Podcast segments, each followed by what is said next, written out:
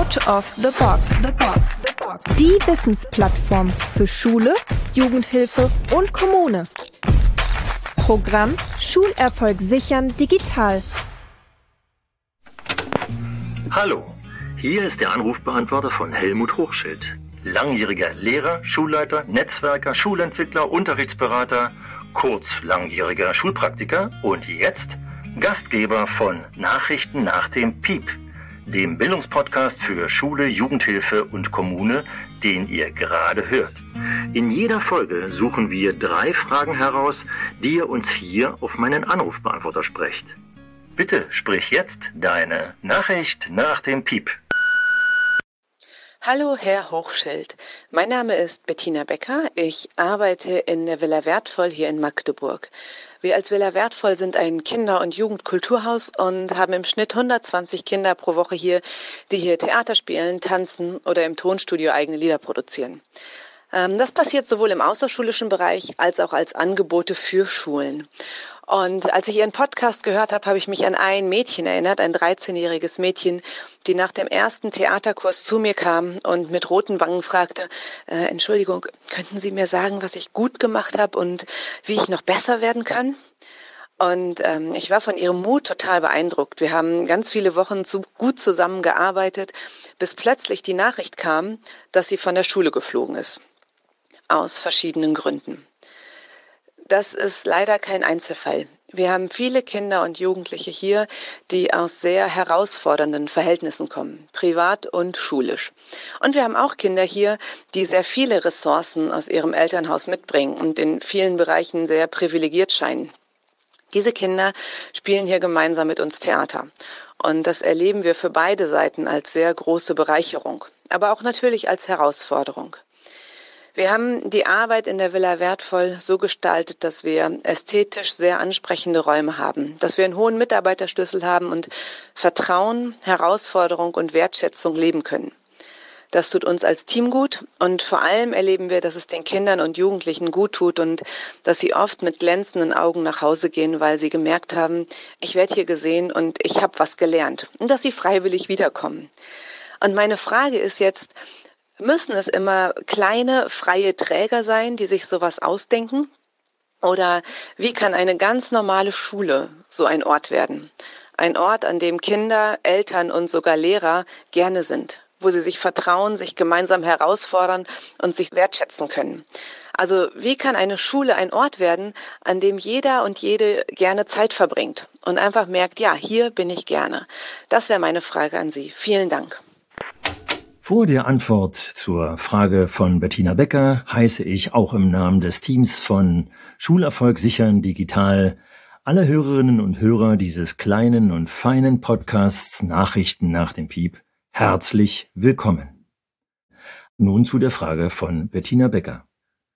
Allein schon in der Frage den Begriff zu hören, Villa wertvoll, lässt in mir Vorstellungen von der Jugendfreizeiteinrichtung, dem Kulturzentrum Villa wertvoll aufkommen, die sehr angenehm sind. Und ich kann sehr gut nachvollziehen, dass Bettina Becker diese Einrichtung in dieser Art und Weise beschreibt, wie sie es tut. Und ich habe direkt Bilder davon, wie auch Kinder und Jugendliche gerne in diese Einrichtung gehen. Warum ist der Gegensatz dieser Einrichtung zu einer normalen Schule so stark? Ich könnte es mir einfach machen und könnte antworten, na völlig klar. Jugendfreizeiteinrichtung, die ist freiwillig während das Gehen in die Schule verpflichtend ist.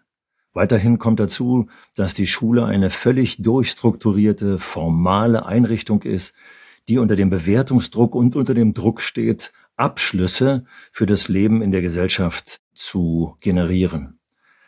Und wir wissen ganz genau, dass leider die normale traditionelle Schule davon geprägt ist, dass hier Stoff geschafft werden muss und dass hier Zensuren gegeben werden müssen und das sind tatsächlich alles keine Begriffe, die diese Institution unbedingt angenehm machen.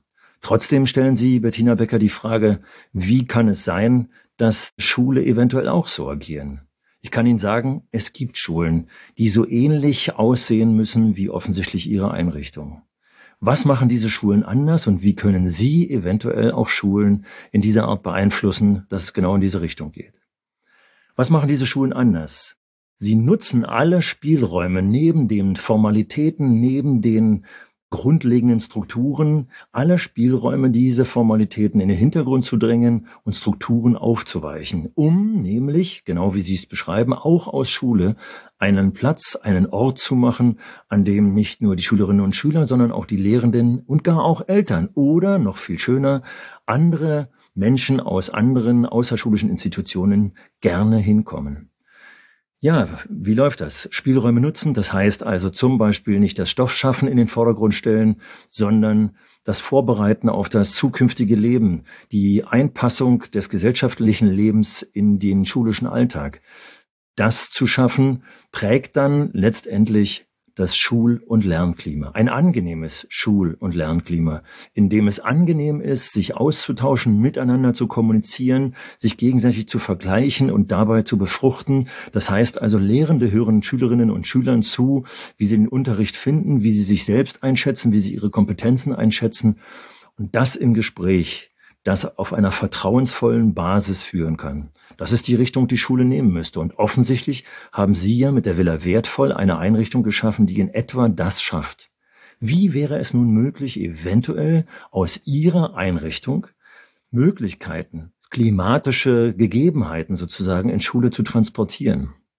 Ich selbst habe das praktiziert und gelebt, als ich Anfang der 1990er Jahre eine Berliner Hauptschule übernahm, die in einem sozial problematisch strukturierten Gebiet lag und feststellte, dass direkt in unserer Nachbarschaft ein Jugendfreizeitheim ist.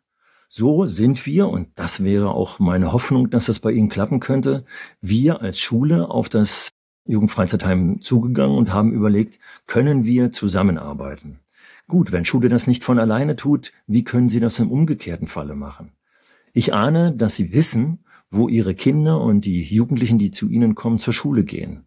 Also zum Beispiel bei der Kompetenzentwicklung für ihre Kinder und ihre Jugendlichen dabei zu überlegen, wie könnte das in Schule eingepasst werden? Könnte mit Lehrkräften eventuell das Gespräch aufgenommen werden, wie zum Beispiel eine szenische Darstellung, die bei Ihnen erarbeitet wurde, Kunstwerke, die bei Ihnen äh, hergestellt wurden, wie die in Schule ausgestellt werden konnten, szenische Darstellungen in den Unterricht eingebunden werden konnten, wie Veranstaltungen eventuell, die von Ihnen geplant werden, mit besonderer Einladung an die Schule durchgeführt werden. Also mein Wunsch wäre, dass Sie Ihren Alltag stärker mit der Schule verknüpfen, ohne dass Sie einen besonderen Aufwand haben. Denn das will ich natürlich auch nicht, dass Jugendfreizeiteinrichtungen, Schulsozialarbeit Sozialpädagogik die Aufgabe von Schule übernimmt. Aber diese beiden Aufgaben miteinander zu verknüpfen, das wäre das Ziel und bin sicher, wenn Sie das schaffen, also sozusagen mit kleinen Schritten in Schule hineinzugehen, ihre Jugendlichen so stärken und ihre Kinder, dass sie Kontakt mit den Lehrern mit ihren Kompetenzen, die sie bei ihnen erworben haben, aufnehmen, dann könnte es passieren, dass eine Schule langsam parallel zu ihnen in die Richtung von einem guten, kommunikativen, angenehmen Klima läuft. Und das wäre das Ziel. Das wäre auch mein Ziel als Schulinsider, als Langjähriger, weil das brauchen traditionelle Schulen gewiss. Und ich weiß, dass viele Jugendhilfeeinrichtungen und viele Jugendhilfeinstitutionen auch langsam verzweifeln, weil Schulen nicht sich öffnen für diese Möglichkeit der Schulklimaverbesserung. Aber insofern wäre es ganz toll, wenn Sie im Sinne ihrer Kinder und Jugendlichen, die sie betreuen, kleine Schritte auf Schule zumachen und damit die Schulen langsam erweichen und dafür einen Blick öffnen, dass wenn Schule eine Einrichtung wie ihre Villa wertvoll wird, sie im Alltag viel, viel besser funktioniert. Und was das Schöne daran ist, wenn ein vertrauensvolles Klima mit Herausforderungen und Wertschätzung, wie Sie es beschreiben in Ihren Worten, in Schule stattfindet, dann können auch viele Themen, die in Schulen nur am Rande der Lernzielentwicklung besprochen werden, vielleicht auch in den Mittelpunkt des Schulalltags gebracht werden. Und hiermit habe ich einen kleinen Bogen in die nächste Frage gestellt, die doch tatsächlich mit dem Thema Pornografie umgeht. Und ich ahne, dass das in der Villa Wertvoll zum Beispiel viel einfacher zu besprechen wäre als in einer traditionellen Schule. Hören wir uns die nächste Frage an. Hallo zusammen, Lara Füssel am Telefon. Äh, ich bin Studentin der Kinder- und Jugendmedien in Erfurt und habe ein großes Interesse an der Schnittstelle von Medienbildung und Sexualbildung. Ja, und ich habe erlebt, dass in sexuellen Bildungsmaßnahmen oftmals an jugendlichen Alltagsthemen vorbeigearbeitet wird. ist ja schließlich auch eine große Herausforderung, diese relevanten Themen zu erfassen und auch nachvollziehen zu können. Nicht zuletzt da ja die sexuelle Sozialisation und auch die Informationsgewinnung in sozialen Netzwerken und auch generell übers Internet abläuft. Ja, und daraus können eben auch Vorbehalte entstehen, wie etwa ja bewahrpädagogische pauschalisierende Haltung, wie dass Pornos zum Beispiel generell für die sexuelle Entwicklung problematisch seien. Dazu treibt mich die Frage um, wie eine adäquate Bedarfs- und Lebensweltanalyse zu einem ja, intimen Thema, das ja immer noch von Scham geprägt ist, vonstatten gehen kann, um wirklich nah an der digitalisierten Lebensrealität von Jugendlichen dran zu sein. Ja, weil, also ich persönlich denke, dass dadurch auch die persönliche und die pädagogische Haltung dazu reflektiert werden kann, um Jugendlichen empathisch auf Augenhöhe zu begegnen und auch um sexuelle Bildungsangebote partizipativer gestalten zu können, eben weg von einer Position des Erziehens und bloßen Aufklärens. Ja, ich bin gespannt auf Ihre Antworten. Vielen Dank und Grüße aus Erfurt. Grüße zurück nach Erfurt zu Lara Fissel. Vielen Dank für diese Frage, die ja herausfordernd ist. Warum ist sie eigentlich so herausfordernd? Ja, weil wir uns hier mit einem Tabuthema befassen. Ein Thema, das zwar gesellschaftliche Realität ist, aber in der Regel nicht thematisiert werden kann oder nicht thematisiert wird. Schon deswegen, weil die Perspektive auf Pornografie sehr unterschiedlich ist. Sie kann einerseits geprägt sein durch gesellschaftliche Panik. Das ist etwas Böses, das äh, darf man nicht thematisieren, das müsste am besten verboten werden. Oder es wird thematisiert unter sachlichen Gesichtspunkten. Und ich muss ehrlich zugeben, dass ich nach dieser Frage tatsächlich auch zusammen mit dem Team Schulerfolg sichern digital besprochen habe und ein wenig recherchiert habe, um tatsächlich meine Meinung, nämlich die da schon in vielen Podcast-Folgen thematisiert wurde, alles das, was in der Gesellschaft eine Rolle spielt, gehört auch in die Schule, hier sachlich fundiert wiedergeben zu können. Denn es ist natürlich nicht einfach. Auf der einen Seite gibt es Studien dazu, das war total interessant, wobei die am häufigsten in den Medien genannte Studie bereits von 2011, also von vor zehn Jahren, von Ursula Martyniuk, das ist eine Psychologin am Institut für Sexualforschung an der Uniklinik Hamburg-Eppendorf. Die wird am häufigsten zitiert, weil sie auf einer Befragung von 160 Jugendlichen im Alter von 16 bis 19 Jahren beruht. Und es gibt eine Pornografieforscherin, so wird sie oftmals in den Medien genannt, Madita Oemich, die dazu ein interessantes Interview 2018 gegeben hat. Und in den Shownotes finden Sie Links zu diesen Interviews. Ich habe das Interview in der Süddeutschen Zeitung gelesen, das leider hinter der Paywall ist. Es also nicht so einfach ranzukommen, aber in vielen anderen Medien wird Madita Oemich zitiert. Madita Oemich wird nämlich damit zitiert, dass sie erstmal ganz klar auch benennt, was ich eben schon benannt habe, dass Pornografie zur gesellschaftlichen Realität gehört. Und die Befragungen, die ich eben zitiert habe, von 16 bis 19-Jährigen, ja, das ist wahrscheinlich, äh, sind wahrscheinlich Ergebnisse, die niemanden von uns so verwundern, nämlich, dass Jugendliche in diesem Alter Pornos konsumieren, weil im Internetzeitalter die eben alle kostenlos und leicht verfügbar im Internet zu finden sind. Allerdings müssen wir in der schulischen Realität wahrnehmen, dass auch bereits Grundschulkinder, oftmals sind es aus meiner Erfahrung Jungen, dies thematisieren. Meistens mit einem Lachen, einem Kichern, einer emotionalen, unsachlichen Ebene thematisiert werden und auch das ist eben Realität. Also, es müsste eben auf jeden Fall in der Schule thematisiert werden. Nur wie? Wenn Sie sich die Antwort auf die letzte Frage angehört haben, wovon Villa wertvoll die Rede war, in der ein Klima der Kreativität und Kommunikativität herrschte, dann kann man sich gut vorstellen, dass in diesem Klima auch das Thema Pornografie ganz gut besprochen werden kann, vor allem dann, wenn es einen Anlass gibt. Also, wenn zum Beispiel in einer Klasse, und nehmen wir ruhig mal eine vierte Grundschulklasse, Jungs dabei gehört werden, wie sie sich über den Konsum von pornografischen Filmen unterhalten. Meist unter dem Aspekt, dass sie eigentlich nicht wissen, was da wirklich dahinter steckt. Also sowohl an biologisch-physiologischen Hintergründen als auch an emotionalen Hintergründen. Wir wissen ganz genau, dass mit Kindern dieses Alters zum Beispiel einen Kuss zu thematisieren, als erstes oftmals ein I hervorruft. Das heißt also, in dem Alter etwas zu thematisieren, werden wir merken, kann nicht mit großem Tiefgang passieren passieren, weil vieles emotional nicht nachvollziehbar ist. Aber was schon zu diesem Zeitpunkt thematisiert werden kann, ist die Tatsache, dass im Internet pornografische Darstellungen in der Regel gestellte Situationen sind. Dass es also keine Situationen sind, die der Natur entsprechen, die der natürlichen Sexualität entsprechen. Dass also Jugendliche und Kinder sofort einordnen können, dass es nicht unbedingt meine Realität. Und hier wird Realität wie in einem Spielfilm, wie in anderen Dingen dargestellt, aber auf eine geschönte Weise einerseits oder unter gewalttätigen Aspekten, unter diskriminierenden Aspekten vorgeführten Darstellung aber es sind eben Darstellungen, die auf keinen Fall repräsentativ sind, sondern sehr individuell sind. Also die Gefühle, die zu Sexualität gehören, sind ja eben sehr individuelle Gefühle. Das heißt also, man kommt am besten an dieses Thema, an Gefühle ran.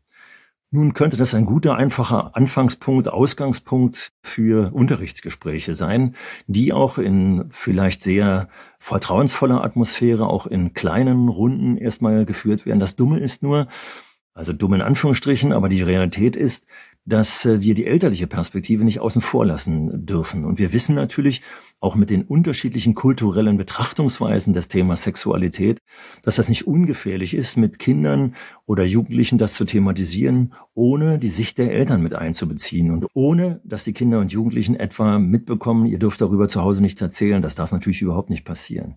Das heißt, ich muss hier natürlich immer auch mit zwei Schichten arbeiten und muss tatsächlich so etwas wie einen Elternabend vorschalten, vor allem wenn es tatsächlich einen Anlass gibt, damit es nicht in die falsche Richtung geht, damit die Panik, die diesem Thema oftmals unterliegt, vielleicht hier geschwächt werden kann und auf eine sachliche Ebene geführt werden kann. Also kein einfaches Thema, weil die unterschiedlichen Perspektiven in der Gesellschaft hier aufeinanderprallen. Trotzdem ist es eben wichtig, dass Aufklärung und Gesprächsangebote immer wieder gemacht werden müssen und zwar nicht nur im großen unterrichtlichen Kreis und schon gar nicht im fachgebundenen Kreis. Das kann auch passieren.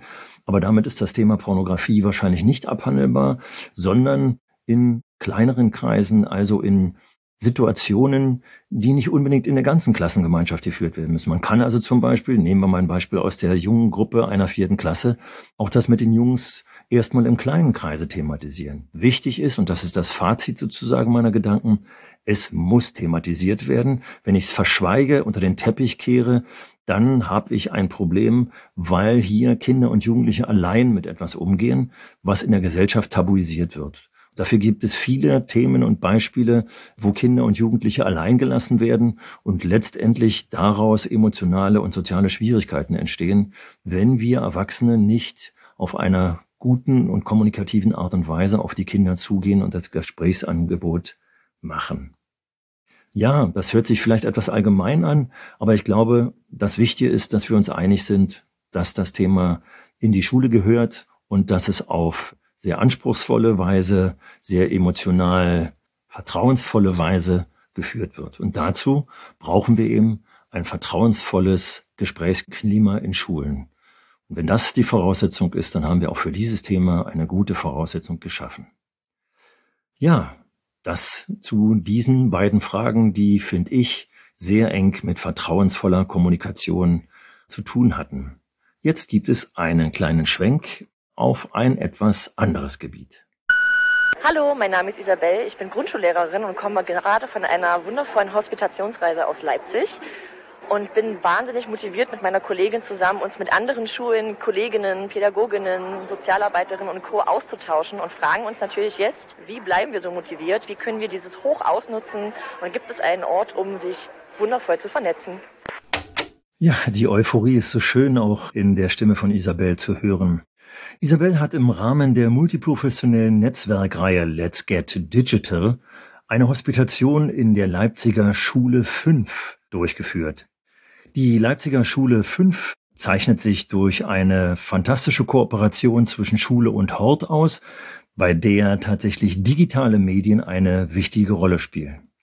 Übrigens hier schon mal ein kleiner Hinweis auf die neunte Folge, die eine Sonderfolge sein wird, weil sie nämlich über die Nutzung der digitalen Medien in der Schule 5 in Leipzig berichten soll. Und zwar nicht nur berichten soll, sondern ich werde dort mit dem Medienpädagogen Sebastian Dannheim ins Gespräch darüber gehen, was in Schulen alles möglich ist. So eine kleine Vorschau auf die neunte Folge. Aber wieder zurück zu Isabel und ihrer Motivation, die sie aus der Fortbildung mitgenommen hat. Und da will ich nochmal darauf hinweisen, dass das total wichtig und schön ist, dass diese Art der Fortbildung stattfindet. Weil ich habe den Eindruck, dass das Lernen durch Vormachen und Nachmachen eigentlich tatsächlich die beste und einfachste Lernmethode ist, die es gibt. Und die Euphorie, die offensichtlich Isabel am Ende dieser Hospitation hier in der Frage zeigt, scheint darauf hinzudeuten, dass gerade diese Art der Hospitationen außerhalb von der eigenen Schule, in anderen Schulen, aber auch innerhalb von Schule, im Unterricht anderer Kolleginnen und Kollegen, für mich immer noch die effektivste Möglichkeit ist, sein Tun und Handeln zu verbessern. Umso schöner, dies auch auf diese Weise hier mitgehört zu haben. Ja, aber wie kann man nun die Motivation erhalten? Und äh, gibt es einen Ort? Ich selbst kenne keinen Ort außer der vielen Plattformen, die es gibt, an die man sich wenden kann, außer Orte selbst zu schaffen. Ich glaube, dass es total wichtig ist, in Kontakt zu bleiben mit der Schule 5. Ich hoffe, dass trotz der Tatsache, dass es eine begehrte Schule ist, hier die Kolleginnen und Kollegen, die Isabel dort gesehen hat, auch die Möglichkeit bieten, immer mal wieder Fragen zu beantworten und im Kontakt zu bleiben und sich gegenseitig zu befruchten. Es ist ja nicht so, dass die Schule 5 sozusagen am Ende einer Entwicklung angekommen ist, sondern mittendrin in einer Entwicklung ist. Insofern ist es wichtig, dorthin Kontakt zu halten. Das Gleiche ist, es hat sich ja hier eine Gruppe von mehreren Schulen zusammengefunden. Das heißt also, ich glaube, dass das der beste Ort ist. Die Menschen, die gemeinsam, und das Schöne ist ja, dass es hier eine multiprofessionelle Gruppe war, diese Hospitation durchgeführt haben, dass die weiterhin im Kontakt bleiben. Und vielleicht gelingt es ja sogar, oder vielleicht hat es sogar auch schon stattgefunden, dass die Menschen, die diese Hospitation gemeinsam durchgeführt haben, bereits einen ersten Planungsschritt sich vorgenommen haben. Denn das ist das nächste, was, glaube ich, total wichtig ist, dass man möglichst schnell hineinkommt ins Handeln, nämlich das, was man gesehen hat. Und bitte schön hier nicht den Fehler machen, das gesamte Konzept auf einmal durchführen zu wollen, sondern tatsächlich einen kleinen ersten Schritt mit einem kleinen Medium, was einem zur Verfügung steht und was man sich vielleicht auch schnell besorgen kann oder was bereits schon da ist, zu planen und durchzuführen. Den ersten Erfolg so schnell wie möglich durchzuführen. Denn wenn man das auf die längere Bank schiebt, dann ist die Gefahr, dass der doch meistens sehr schwierige Alltag die Motivation überdeckt. Also ins schnelle Handeln kommen und zwar kleine Schritte. Und das nächste, wir befinden uns ja leider immer noch, wer jetzt diesen Podcast am Ende des Jahres 2021 äh, hört, immer noch in der Zeit der Pandemie. Hier geht es oft um Ansteckung. Und das Schöne ist ja, dass auch Motivation und Euphorie einstecken kann. Also nichts wie ran, zu schauen, welche Menschen man in seinem kleinen Umfeld, in seinem schulischen Umfeld vielleicht sofort einstecken kann. Das Schönste und die beste Ansteckungsgefahr liegt natürlich bei den Kindern, die ich unterrichte, mit denen ich zusammen Freizeit gestalte, mit denen ich zusammen kommuniziere. Also mit einem ersten kleinen Planungsschritt, mit wahrscheinlich eher ungewöhnlichen Medien, die im sonstigen Unterrichtsalltag nicht unbedingt die Rolle spielen, den ersten kleinen Motivationsfunken auf die Kinder zu übertragen und diesen Funken dann sofort größer werden zu lassen, indem hier ein erster Erfolg durchgeführt wird der lässt den Funken sofort zum Glühen bringen und damit sollte man vielleicht auch sofort, sollten Sie, Isabel, sofort auch die Eltern anstecken, damit hier von diesem Funken ausgehend eine größere Glut und dann vielleicht auch ein Feuer entsteht. Natürlich ist es auch immer wieder passend im Kollegium Mitstreiterinnen und Mitstreiter zu suchen, Wobei man nicht den Fehler machen sollte, zu versuchen, das ganze Kollegium auf seine Seite zu bekommen. Da wird es immer Skeptiker geben, die einem die Motivation vielleicht im ersten Schritt kaputt machen. Also lieber mal schauen, von den ersten Erfolgen berichten und fragen, Mensch, wer hätte denn Lust, den zweiten Schritt mit uns zusammen zu planen oder den ersten Schritt erstmal nachzumachen? Toll ist es natürlich, wenn ich die Leitung der Institution, also die Schulleitung oder die Hortleitung, die entsprechenden Personen mit auf die Seite ziehen kann und die dazu bringen kann, mich zu unterstützen. Denn meist brauche ich Leitung, um zum Beispiel größere Ressourcen freizumachen, um zum Beispiel Materialien, die man zusätzlich braucht, zu kaufen. Also, Sie merken, Isabel, ins schnelle Handeln kommen, Nachbarschaftsinstitutionen vielleicht auch mit reinbringen. Das ist dann schon der nächste Kreis. Also ich glaube, dass ich hier das Bild gezeichnet habe eines Steins, eines Motivationsblockes, den ich ins Wasser geworfen habe, der sozusagen konzentrische Kreise erst, erst kleinere und dann immer größere zieht. Und äh, das ist, glaube ich, das Wichtigste, dass man nicht die großen Kreise, die großen Schritte als erstes sieht, sondern für wen mache ich es? Nämlich für die Kinder, die zum Beispiel als erste Motivationsverstärker dann nutze. Ja, das hört sich jetzt ja vielleicht banal an, aber ich glaube, das sind genau die Schritte, die man planen, schnell planen muss, damit man über den Alltag nicht die Motivation vergisst oder sie kaputt machen lässt. Also das ist das, was ich als Motivationsschub hier bringen kann, weil mich natürlich auch diese Frage auf die Art und Weise motiviert hat, die bereits auch einen kleinen Funken bei mir ausgelöst hat. Und wer durch diese Frage und vielleicht auch ein Teil meiner Antwort schon motiviert ist, der ist bereits motiviert für die neunte Folge, die am 3. Januar 2022 ins Netz gestellt wird. Hier könnt ihr nämlich das von mir schon angesprochene Gespräch zwischen Sebastian Dannheim und mir über die digitalen Medien, die in der Schule 5 genutzt werden, hören. Damit sind wir schon wieder angekommen am Ende unseres knapp halbstündigen Podcastes. Und wenn ihr Lust habt, Fragen für den nächsten Podcast zu stellen, dann könnt ihr dies unter der Handynummer 0176 12576785 tun. Falls ihr Nachfragen stellen wollt, könnt ihr das unter der Mailadresse schulerfolg-sichern at dkjs wie Deutsche Kinder- und Jugendstiftung.de oder auch unter meiner persönlichen Mailadresse helmuthochschild.web.de tun. So, nun wünsche ich all denjenigen, die diesen Podcast aktuell, nämlich am Anfang Dezember hören, wünsche ich schöne Feiertage, lasst euch nicht unterkriegen von dem Weihnachtsstress, erholt euch gut über Weihnachten und lasst euch gut ins neue Jahr 2022 tragen, damit ihr dann am 3.1. die Folge 9 unseres Podcasts hören könnt. Bis dahin wünsche ich euch alles Gute, auch im Namen des Teams von Schulerfolg sichern digital und verbleibe euer Helmut Hochschild.